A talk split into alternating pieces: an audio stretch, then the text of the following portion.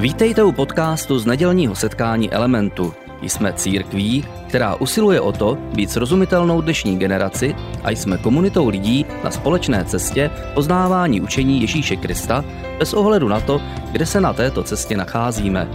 Doufáme, že dnešní přednáška bude pro vás užitečná. Vás všechny Filamentu, jsem rád, že jste dorazili a dneska budeme pokračovat a s druhým dílem našeho seriálu, tak jsme navali kvarteto a děti odcházejí na svůj program, který určitě bude taky velice zajímavý. A my probíráme ten, tu sérii kvarteto, protože se díváme na čtyři pohledy evangelie, na čtyři spisy Nového zákona. Pokud jste někdy měli v ruce Bibli, tak jste si určitě všimli, že Bible se skládá z různých spisů, že to není vlastně jedna kniha a lidé někdy si vezmou Bibli jako knihu a řeknou si, je to kniha jako každá jiná začnou ji číst od začátku, ale velmi záhy zjistí, že to je vlastně soubor, že to je sborník různých spisů a když se podívají pořádně do obsahu, tak zjistí, že ve skutečnosti tam máme dvě takové hlavní části. Ta první, která je ta větší, eh, ji říkáme tady v našich biblích starý zákon a starý zákon možná nezní úplně skvěle, protože si pod tím lidé představí něco opravdu strašně starého, zvlášť když ta druhá část se jmenuje nový zákon a i, ta, eh, i ten nový zákon je 2000 let starý, takže je to pro nás stejně stará kniha.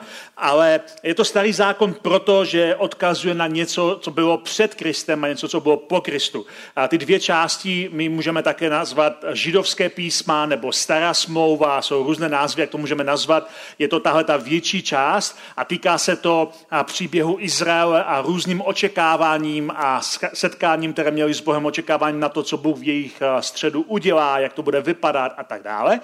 A pak je ta druhá část, které říkáme nový zákon, která se týká křesťanů a především života, života smrti, skříšení Ježíše Krista a toho, jak vznikla první církev. Takže to je vlastně ta malá část a je to, je to pro nás, pro křesťany, ta zásadní část, protože když čteme Bibli, tak začínáme většinou od nového zákona a vysvětlím dneska trošku proč. A když jste to začali číst, tak jste si všimli, že na začátku toho nového zákona jsou čtyři různé spisy, které vyprávějí úplně stejný příběh.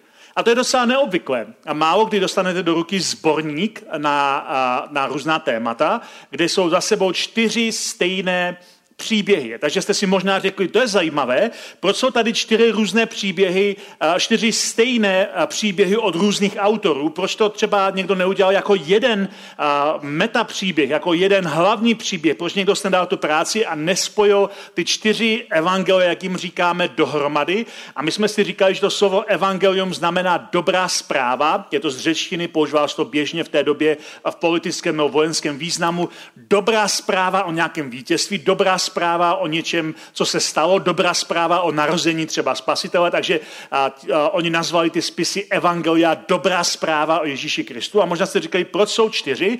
A my jsme minulý týden to začali vysvětlovat, že každý z nich má svůj smysl a, a důvod, proč tam máme čtyři, je, že a, a, ta otázka, proč tam máme čtyři, by dávala smysl, kdyby to byly všechno jenom životopisy, ale ono to nejsou životopisy. Říkali jsme si, že ve skutečnosti evangelia nejsou biografie, ale jsou to teologická reflexe.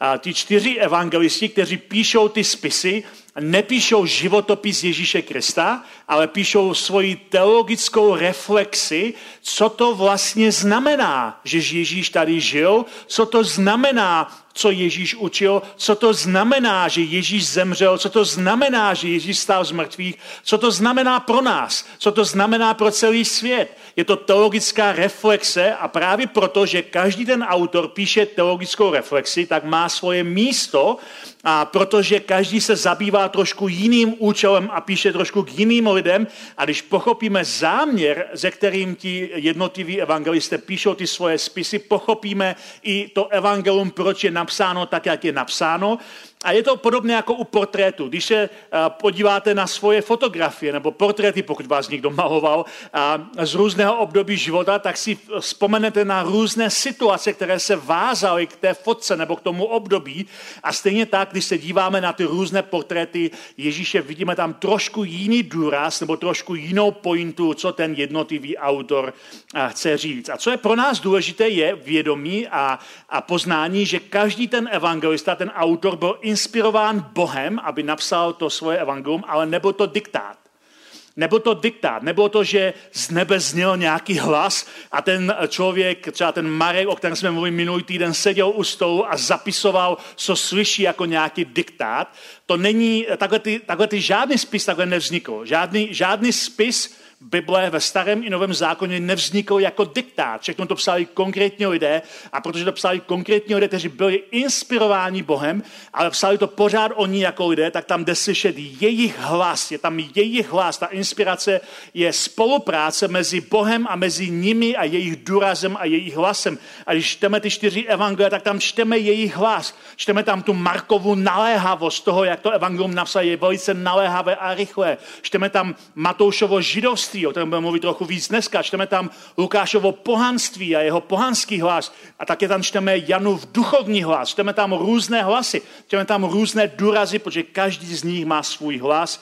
A protože každý z nich má svůj hlas, tak si vybírá ty detaily, které zdůraznují, co chce říct. A proto se ty detaily někdy v těch evangelích vzájemně liší a není to chyba. Církev je všechny nechala a, v Bibli a i když budete čítat, si proč jedno evangelium říká, že tam byli dva lidé a druhé říká, že tam byli čtyři lidé. Kdo z nich má pravdu? To není ta správná otázka. Každý z nich chce říct jinou pointu a ty příběhy si pamatuje trošku jinak a říká je trošku z jiného úhlu pohledu. A my jsme minulý týden začali Markovým evangeliem a začali jsme Markovým, i když není první v Novém zákoně, a to proto, že je nejstarší. Marek byl úplně první, kdo napsal evangelium, byl první, kdo napsal ten svůj spis a proto jsme začali Markovým evangeliem. A dneska budeme pokračovat a budeme se dívat na evangelium podle Matouše, na evangelium podle Matouše a Matoušovo evangelium je to úplně první, které máme v Novém zákoně, tak jak to máme seřazené v našich biblích.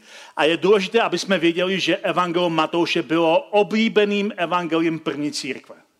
První křesťané milovali evangelium Matouše. Ze všech evangelií úplně nejvíc. Nej, je to nejčastěji citované evangelium, je to nejvíc kopírované evangelium, je to nejčtenější evangelium a bylo to tak oblíbené evangelium, že ho vlastně všichni ti církevní otcové a první křesťané milovali ze všech evangelií úplně nejvíc.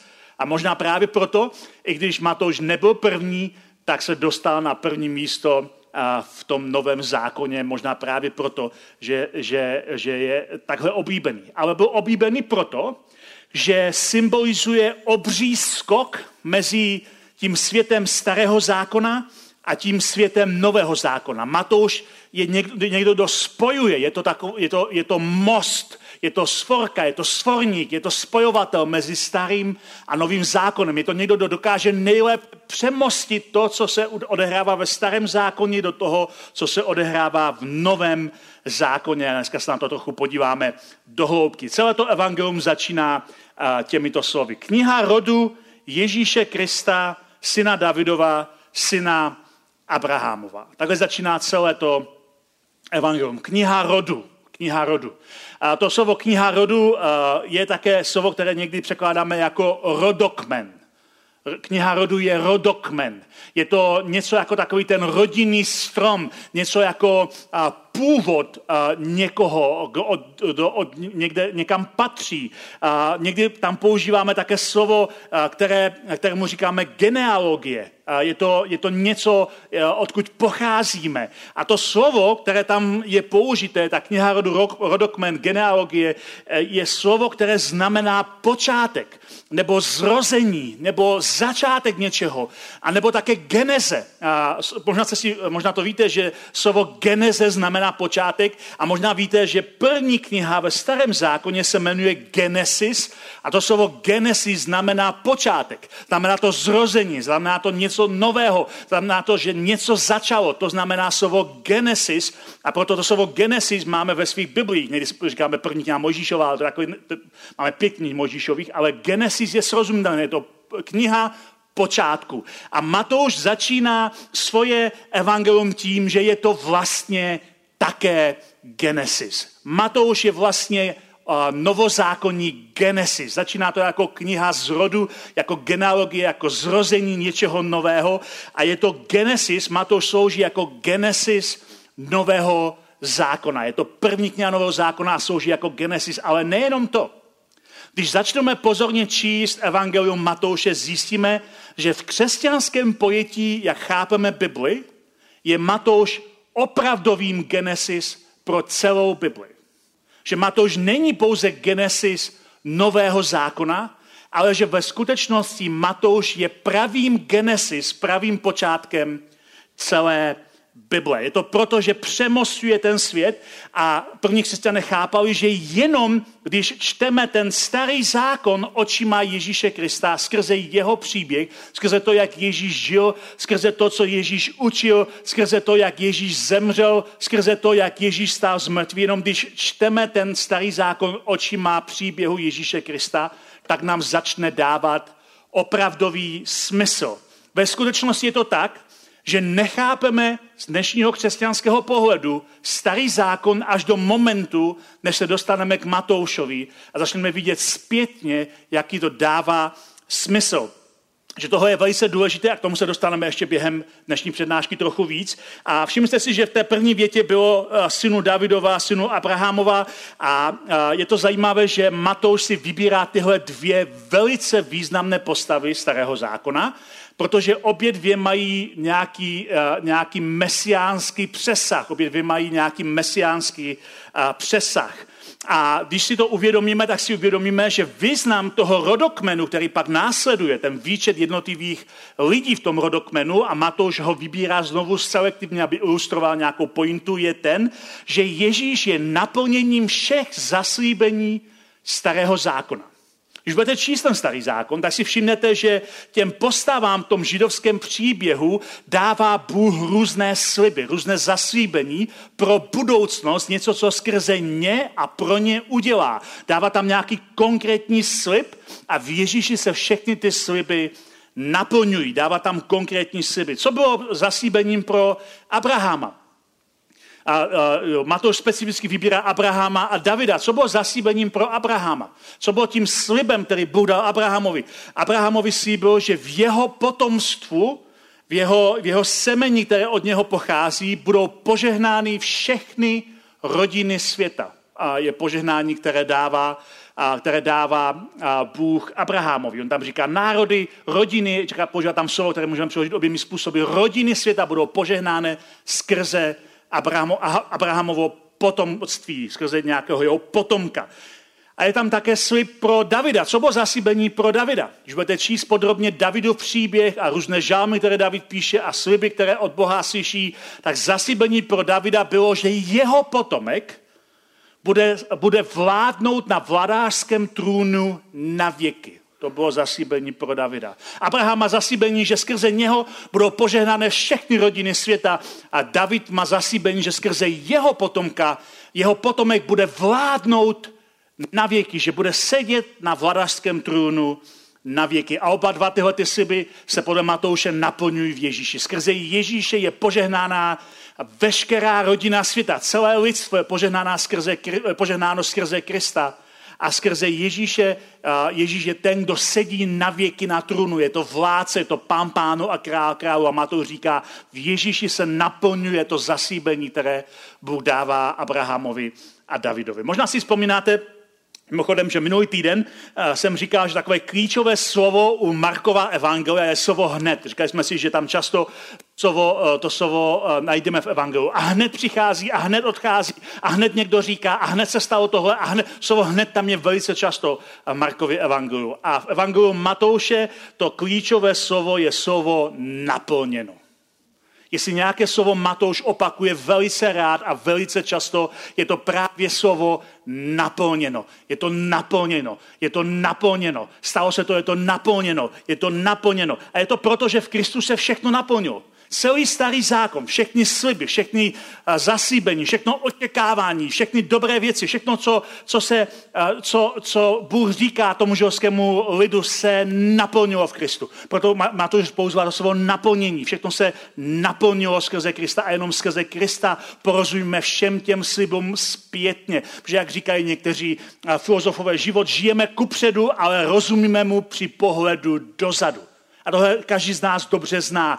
Každý z nás musíme žít dopředu. Nemůžeme žít v minulosti. Nemůžeme dovolit, aby nás naše minulost definovala na, na, na celý náš život. Žijeme do budoucna, díváme se do budoucna a měníme věci, žijeme jinak, ale rozumíme se mu životu a když se díváme zpětně, tak nám začnou dávat smysl některé věci, které se v našem životě dějí dnes.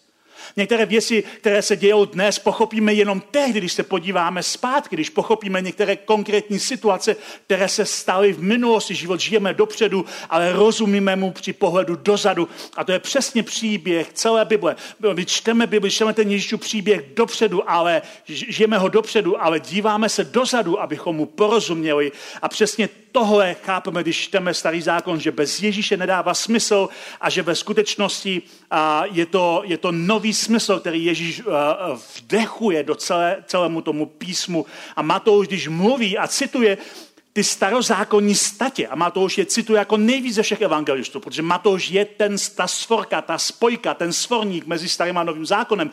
Proto Matouš nejvíc cituje ten starý zákon a nejvíc cituje různé citáty, ale dává jim úplně nový a jiný význam. Pojďme se podívat na pár příkladů, abyste věděli, o čem mluvím.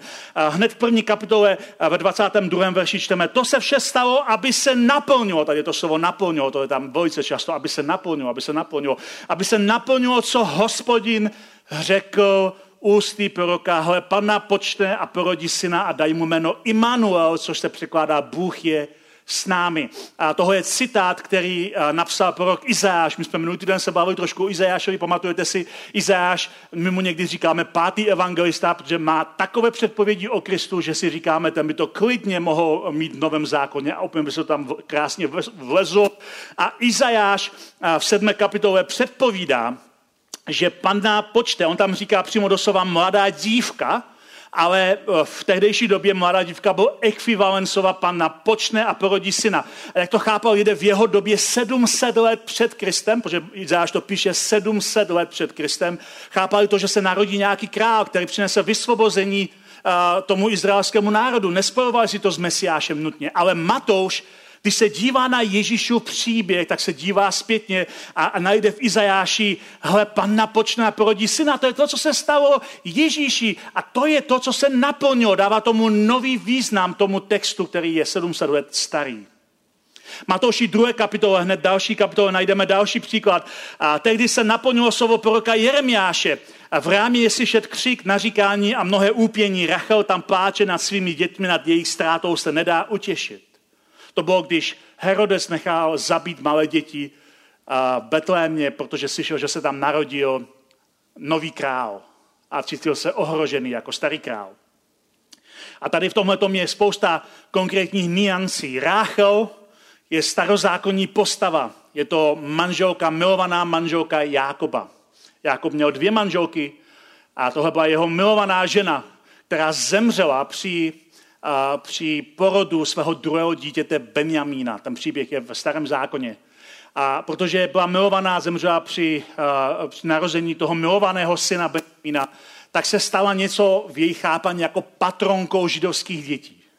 A proto Jeremiáš, když mluví o tom, že ten izraelský národ je vyhnaný do exilu, tak tam píše 600 let před Kristem, že Jeremiáš to píše 600 let před Kristem, tak tam píše, že dě, eh, ty děti Izraele umírají a Ráchel, ta patronka židovských dětí, pláče nad tím, že ty židovské děti umírají, ale najednou se stává ta situace s Herodem, který nechá zabít možná pár desítek dětí a není to uh, z jeho pohledu výjimečný zločin. Uh, Herodes byl strašný král, který zabíjel i členy své vlastní rodiny. Byl to jeden z nejkrutějších králů celé té historie v té oblasti. Takže uh, byl nechválen, měl proslůj svým násilím a Herodes nechá zabít ty děti. A když to Matouš na to vzpomíná, říká, jo, jo, jo, já jsem to někde četl. Jeremiáš, Jeremiáš to říká. V Jeremiáši je napsáno, že Ráchel pláče nad dětmi. To se týká toho, co se stalo v Betlémě teď.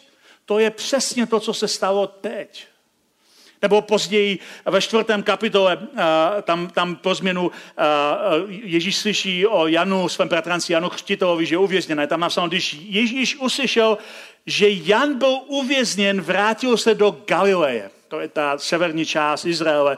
Opustil Nazaret a přišel bydlet do pobřežního města Kafarnaum v krajinách Zabulon a Neftalí. Tak se naplnilo slovo proroka Izajáše, země Zabulon a země Neftalí při cestě k moři za Jordánem, Galilea Pohanu, Lid, který bydlel v temnotách, uviděl veliké světlo, obyvatelem krajiny stínu smrti se světlo se zaskvělo.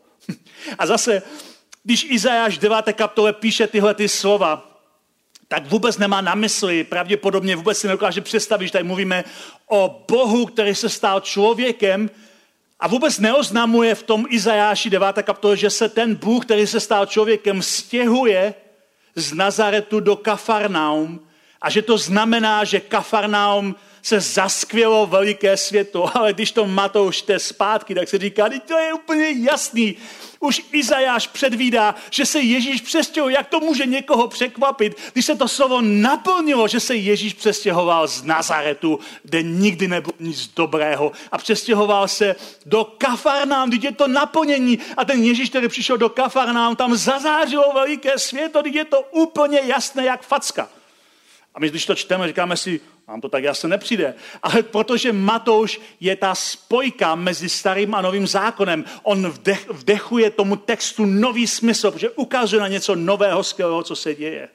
A možná se můžeme podívat úplně na závěr Matoušova evangelia do 27. kapitoly. Tehdy se naplnilo slovo proroka Jeremiáše. A píše tady o Jidášovi, který zradil Ježíše. Vzal 30 stříbrných cenu za převzácného, na kterou ho ocenili synové Izraele a dali mu za to hrnčižové pole tak, jak uložil hospodin.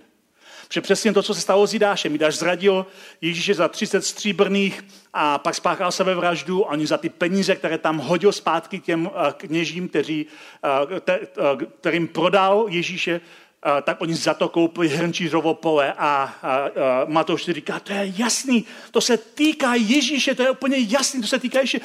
30 stříbrný hrnčířovo pole, to se nemohlo naplnit jinak, to je přesně jak Jeremiáš řekl. Já vím, že to Jeremiáš řekl, já jsem to tam napsal, že Jeremiáš to předzvěděl. Víte, co je zvláštní na téhle pasáži, kterou tady cituje od proroka Jeremiáše Matouš? Že Jeremiáš to nikdy neřekl. Jeremiáš to nenapsal. Matouš se splet. Napsal to Zachariáš. Jiný prorok. Zachariáš 11. kapitola 13. verš říká tenhle, tuhle větu. Jeremiáš ten má vůbec nic společného. A možná si říkáte, počkej, Bible má být neomona. Ne, ne, ne, tohle je moderní doktrína. Nikde není napsáno, nikde Bible sama sebe neprohlášuje za, za neomonou. To je, to je moderní doktrína. Matouš se jednoduše spletl. Mně se takhle stalo nedávno, když jsem psal svoji knihu. Úplně stejná věc. Pamatoval jsem si, v hlavě jsem měl citát jednoho z autorů, který jsem chtěl dát do té knihy a věděl jsem skoro jistě, že to je v této knize. A já jsem ten citát tam napsal a teď jsem zpětně, zpětně přemýšlel, eh, že to musím tam dát ten odkaz, kde to přesně v té knize je. A začal jsem to hledat, ten odkaz, ale nemohl jsem ho najít. Já jsem kvůli tomu odkazu přečetl celou tu knihu znovu. A ten odkaz tam prostě nebyl. A pak jsem našel úplně v jiné knize, stejného autora, ale úplně v jiné knize. Takže úplně chápu, jak se to stalo. Eh, když Matouš se dívá, co se stalo s Jidášem, říká, to je přesně to, co jsem kdysi četl v Jeremiášovi. Akorát, že to byl Zachariáš a zapomněl na to. Ani to neopravil, protože církev nemá potřebu korigovat Matoušovi chyby, protože to není pointa Evangelia, by bylo správné z našeho moderního historického pohledu. Pointa je, že říká nějakou reflexi. A všechny tyhle příklady ukazují, že Matoušovo evangelium je opravdovým genesis, které nás učí, že písmo chápeme zpětně skrze příběh Ježíše Krista.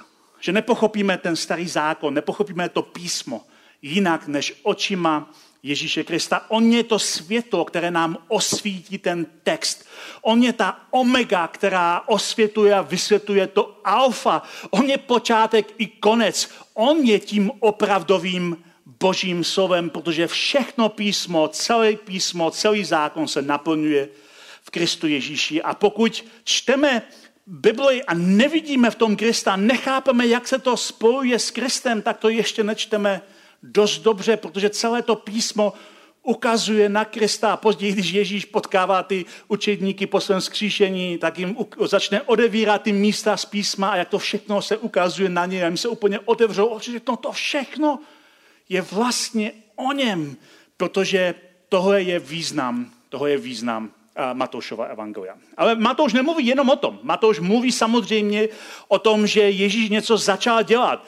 A když na to podíváme z jeho pohledu, tak Matouš se věnuje především tématu učednictví a není vůbec překvapením, že končí tím, čemu říkáme velké poslání.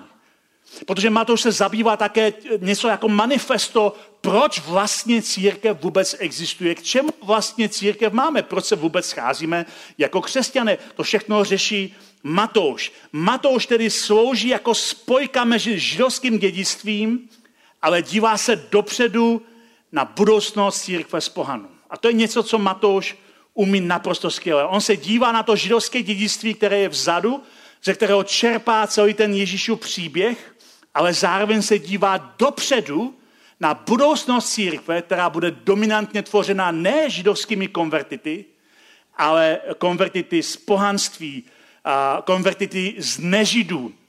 Židé všem nežidům říkali pohané, takže vás to neurazí. Z židovského pohledu my všichni, pokud nemáme židovské kořeny, jsme byli pohané. A Matouš dokonale a umně dokáže skloubit tu židovskou minulost a tu pohanskou budoucnost. A dává důraz ve svém evangeliu na spojování starého a nového. Jenom v Matouši čteme věci jako, že dává do protikladu staré a nové poklady těch lidí, kteří uh, patřili do toho židovského systému víry. Nebo staré a nové víno. Nebo staré a nové měchy. Má to, že ten, který spojuje staré a nové, je to židovský příběh pro církev, která už je tvořena dominantně pohany. A možná si říkáte, proč to Matouš takhle dělá? Protože eh, jak, jak, jakou kvalifikaci k tomu Matouš má? Tradice přisuzuje autorství autorství Evangelia Matouše tradičně celníkovi Matoušovi jednomu z těch dvanácti originálních Ježíšových apoštolů. A ten celník Matouš byl jeden z mála z nich, který uměl číst a psát. To jeho práce vyžadovala jako celníka, který vybíral daně pro římské okupační síly, byl to ten, který pro Římany vybíral daně, tak to Římané dělali, že se najali vždycky v těch místních, eh, eh, v těch místních podmínkách místní lidi, aby pro ně vybírali daně. A Matouš umí číst a psát, ale stal se Ježíšovým učedníkem a Matouš je naprosto ideálním kandidátem na přemostění toho starého a nového zákona. Matouš je žid, který vyrostl v židovství a jako židovský chlapec zná většinu starého zákona, alespoň těch prvních knih, na spaměť, že si chlapci to učili. Matouš zná, proto cituje často ty různé proroky, protože je zná, velice dobře je zná, vyrostl v tom. Ale v dospělosti začal pracovat pro někoho, kdo je ovládal a kdo byl úplný pohan. Že Matouš má svůj, svůj židovský základ, ale pracuje pro pohany, pracuje pro někoho, kdo jeho židovský základ rozhodně si necení a kdo naopak je potlačují. Takže Matouš má zkušenosti s oběma světy. Má zkušenost se světem židovství, ve kterém vyrostl, i se světem pohanství, pro který a pracuje. My jsme si minule řekli, že Markov evangelium je první a že Matouš a Lukáš skopírovali jeho evangelium a Matouš skopíroval 90% Markova evangelia, ale jeho příběhy jako hodně uh, zestručnil a přidal tam spoustu svého vlastního materiálu, proto je skoro dvakrát delší, ale skopíroval skoro 90% Markova evangelia. A teologové si vždycky říkali, jaké formě tyhle dvě evangelia spolu souvisí. A jeden z nich, který se jmenuje FC Burkit, ten řekl, Matouš je čerstvé vydání Marka, upravené, předělané, obohacené o nový materiál. Je to jako byste četli Markovo evangelium, ale je obohacené, řekni, eh, řečené čerstvějším způsobem, s více poznámkama, s více odkazama. Je to, je to jako více propracovaná verze Markova evangelia. Má tož používá Markov rámec, ale opomíjí některé Markové výučností, jako třeba takové tajnuskářství, které tam Marek říká, že něco, něco se dělo tajně ve skrytu, že to bylo jako trošku jako spiknutí, to, to úplně opomíjí pryč. Zahrává, Matouš zahrává do autu natvrdlost apoštolů. Marek často říká, jak ti apoštolé byli natvrdlí a nedocházelo jim to, Matouš to tak uh, decentně dává stranou a možná právě proto byl nejoblíbenějším evangeliem protože Marek jim dává najevo, všichni jste byli strašně natvrdlí, kdybych já byl mezi 12, tak se mi to nestane, Marek, Matouš říká, já tam byl a ne, nechme to stranou, nechme to stranou, nebudeme se o tom bavit. A naopak zdůrazňuje to eschatologické naplnění v Kristu, že všechno, co e, ti židé očekávají, se naplňuje v Kristu. Takže Matouš je někdo, kdo se snaží ten příběh vyprávět tak, aby ho akceptovali jak ti staří, tak ti noví a svoje evangelium je tak, aby ho, ho akceptovali, přijali ti staří i ti noví. A když se na to podíváte, tak jeho evangelium má docela strukturu, docela jasnou strukturu. Vždycky je tam začátek a konec, začátek o Ježíšově narození, konec o jeho smrti a vzkříšení, ale mezi tím je pět konkrétních oblastí příběhu a ke každému je pět konkrétních kázání. A když budete číst eh, Martošové evangelium, tak se na to můžete takhle podívat a zamyslet se nad tím, protože to je strukturováno. Zapomeňte na, na ty čísla. Rozdělení do kapitol a veršů je mnohem pozdější.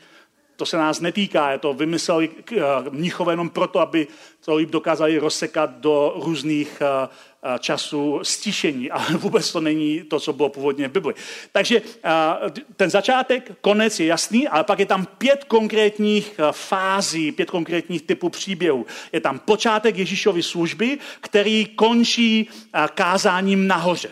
Pak je tam zjevení Ježíšovy autority, pak příběh ohledně toho, který končí kázáním o misi. Pak je tam příběh o tom, jak Ježíš působí rozdělení, jak jeho učení působí rozdělení a je tam, končí to kázáním, kde říká různá podobenství, vysvětluje, o čem je Boží království. Pak je tam důraz na Ježíše a jeho učedníky, na vztah mezi nimi a končí to kázáním a vyučováním o pravidlech komunity. A pak je tam Ježíšovo, Ježíš jeho, jeho soud a, a vztah Jeruzalém Jeruzalému a farizejství a končí to kázáním, kde odmítá farizejství a oliveckým kázáním, kde mluví o konci světa. Je to všechno rozfázované do stejné struktury. Až budete číst Matouše příště, a doufám, že tamhle týden se k němu dostanete, říkáte si, to si musím přečíst, tak jsou tam konkrétní, je tam konkrétní struktura, konkrét, konkrétní fráze. A Matouš hodně mluví o tom, že následovat Krista stojí něco že tam je cena za následování, že tam je cena, kterou musíme platit. A on pravděpodobně moc dobře ví, proč to tak píše, protože to je jeho osobní příběh. Mátož byl celník. Mátož byl celník. A celník byl někdo, kdo jakoby odepsal, zapomněl na celou svoji minulost tím, že se rozhodl sloužit Římanům, tak říká své židovské minulosti, pro peníze vás nechám stranou. Ztratil svoji židovskou minulost a stál se celníkem. A jediné, co mu zůstalo, Jediné, co mu zůstalo, byl jenom peníze, úspěch v práci a pár přátel z práce. Další celníci. Jinak neměl Matouš vůbec nic. Všechno ztratil kvůli tomu svému rozhodnutí. A pak k němu přichází Ježíš a říká mu, pojď za mnou a následuj mě. Pojď za mnou a následuj mě. A Matouš stojí před rozhodnutím, před dilematem. Já už jsem obětoval celou svoji minulost, celou svoji rodinu, celou svoji pověst kvůli té práci, kterou mám. A Ježíš mě zve, abych opustil tu práci, kterou mám. A to je to poslední, co mám. Kromě té práce už nemám vůbec nic. A Ježíš říká, pojď za mnou, pojď za mnou. A má to stojí před dilematem. Rozhodnu se jít, nebo se rozhodnu zůstat. Nechám si to jediné, co mi zůstalo potom, co se vzdál všeho ostatního, nebo se vzdám toho posledního, co mám, abych šel za Kristem. A rozhodne se jít za Kristem. A proto, když Matoš píše, že následování vnáší oběť, moc dobře ví, co to znamená. Rozhodl se obětovat všechno, celou svoji budoucnost pro Ježíše. A to je to, co mu nakonec zůstalo. Zůstal mu Ježíš. A proto jeho velkým tématem, a Matouš o tom mluví víc než jiný evangelista, je učednictví. Učednictví. Někdo, kdo je učedník, kdo se učí, kdo je žák, kdo je student, kdo napodobuje, kdo kráčí, kdo je následovník je to jeho velké téma. Mluví o něm víc než dokoliv jiný. Kazání nahoře, kazání o učení, se tam spousta různých míst. Kazání nahoře začíná tak, že v Matoušovi 5. 5. Eh, kapitole Ježíš, když uviděl zástupy, vystoupil nahoru. Posadil se a když k němu přistoupili učedníci, začal je učit. Protože to je to, co Ježíš tam v Matošově evangeliu stále dělá. Učí svoje učedníky, učí zástupy, učí. A v tom učení Matoš ukazuje Krista jako nového Mojžíše Jako nového Mojžíše. Židé uctívali Mojžíše jako někoho, kdo vyvedl z egyptského otroctví a Mojžíš jim předložil boží zákon. A Matouš říká, ale já jsem nové Genesis a Ježíš je nový Mojžíš a předkládá novou Toru, předkládá nový zákon a je to něco nového a je to něco velkého. A v tom kázání, které Ježíš uh, káže, kterému my říkáme kázání nahoře, tak říká, nemyslete si, že jsem přišel zrušit zákon a proroky. Nepřišel jsem je zrušit, ale naplnit, zase tady to slovo naplnit, přišel jsem je naplnit. Ježíš neruší ten starý zákon, on tomu dává pouze smysl.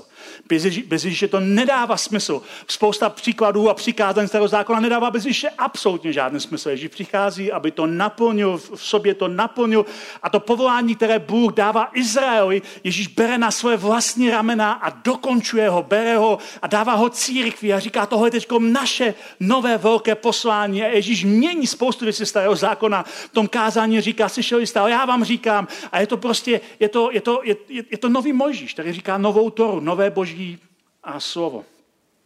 A možná jste si všimli, jak eh, začíná Matouš svoje evangelium, že v tom, tom evangeliu to bylo také eh, odkaz na Davida.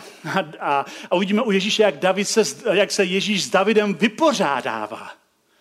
Například, když David uh, dobil tu horu Sion, na které pak později postavili chrám, tak tam z té hory vykázal všechny chromé a slepé protože ho naštvali.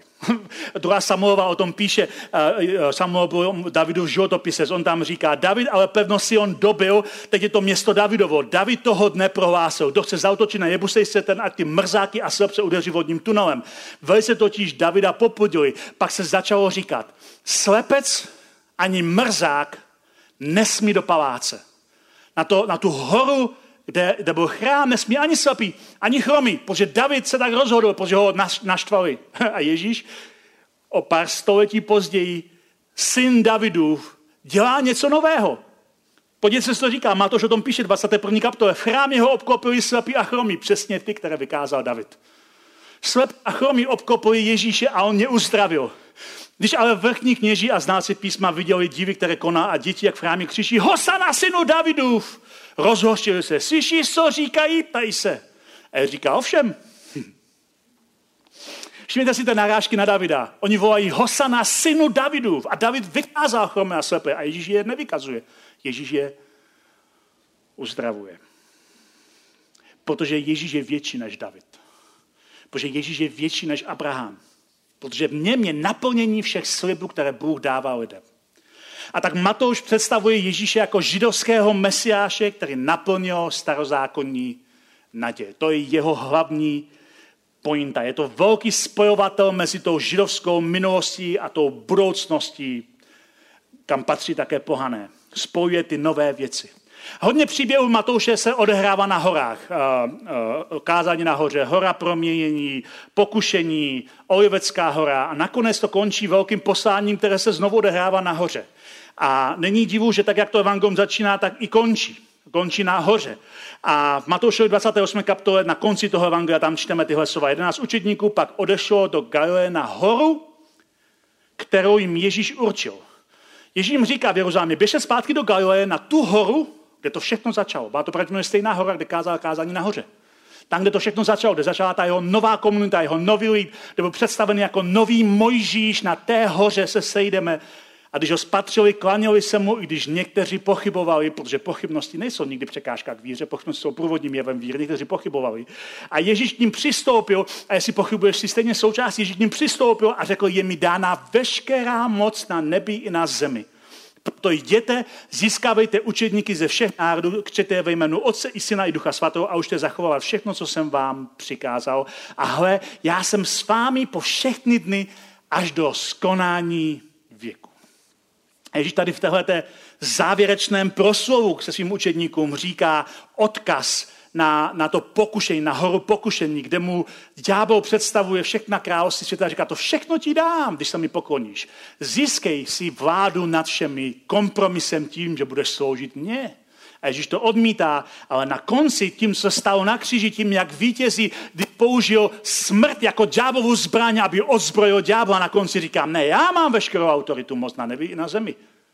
A protože mám autoritu, protože jsem přejal ten úkol, protože jsem naplnění celého toho židovského příběhu, proto vám říkám, běžte, Běžte do celého světa a získávejte mi učedníky. Učte je, křtěte je. Je to velké poslání.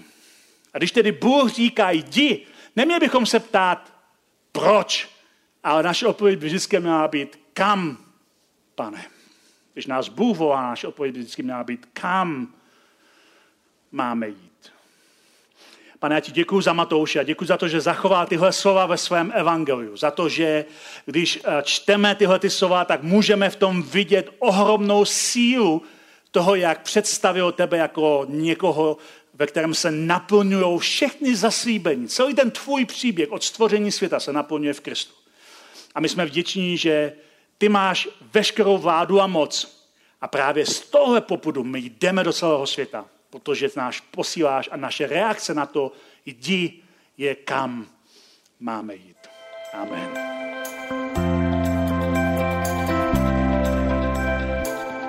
Děkujeme za poslech přednášky z nedělního setkání Elementu. Budeme rádi, když nás navštívíte také naživo, a to každou neděli od 10 hodin ráno v kině Biocentrál v Hradci Králové. Být na místě přináší větší zážitek, výbornou hudbu a přátelskou atmosféru, více informací o našich aktivitách najdete na webu element.cx nebo na Facebooku Element Hradec. Těšíme se na vás.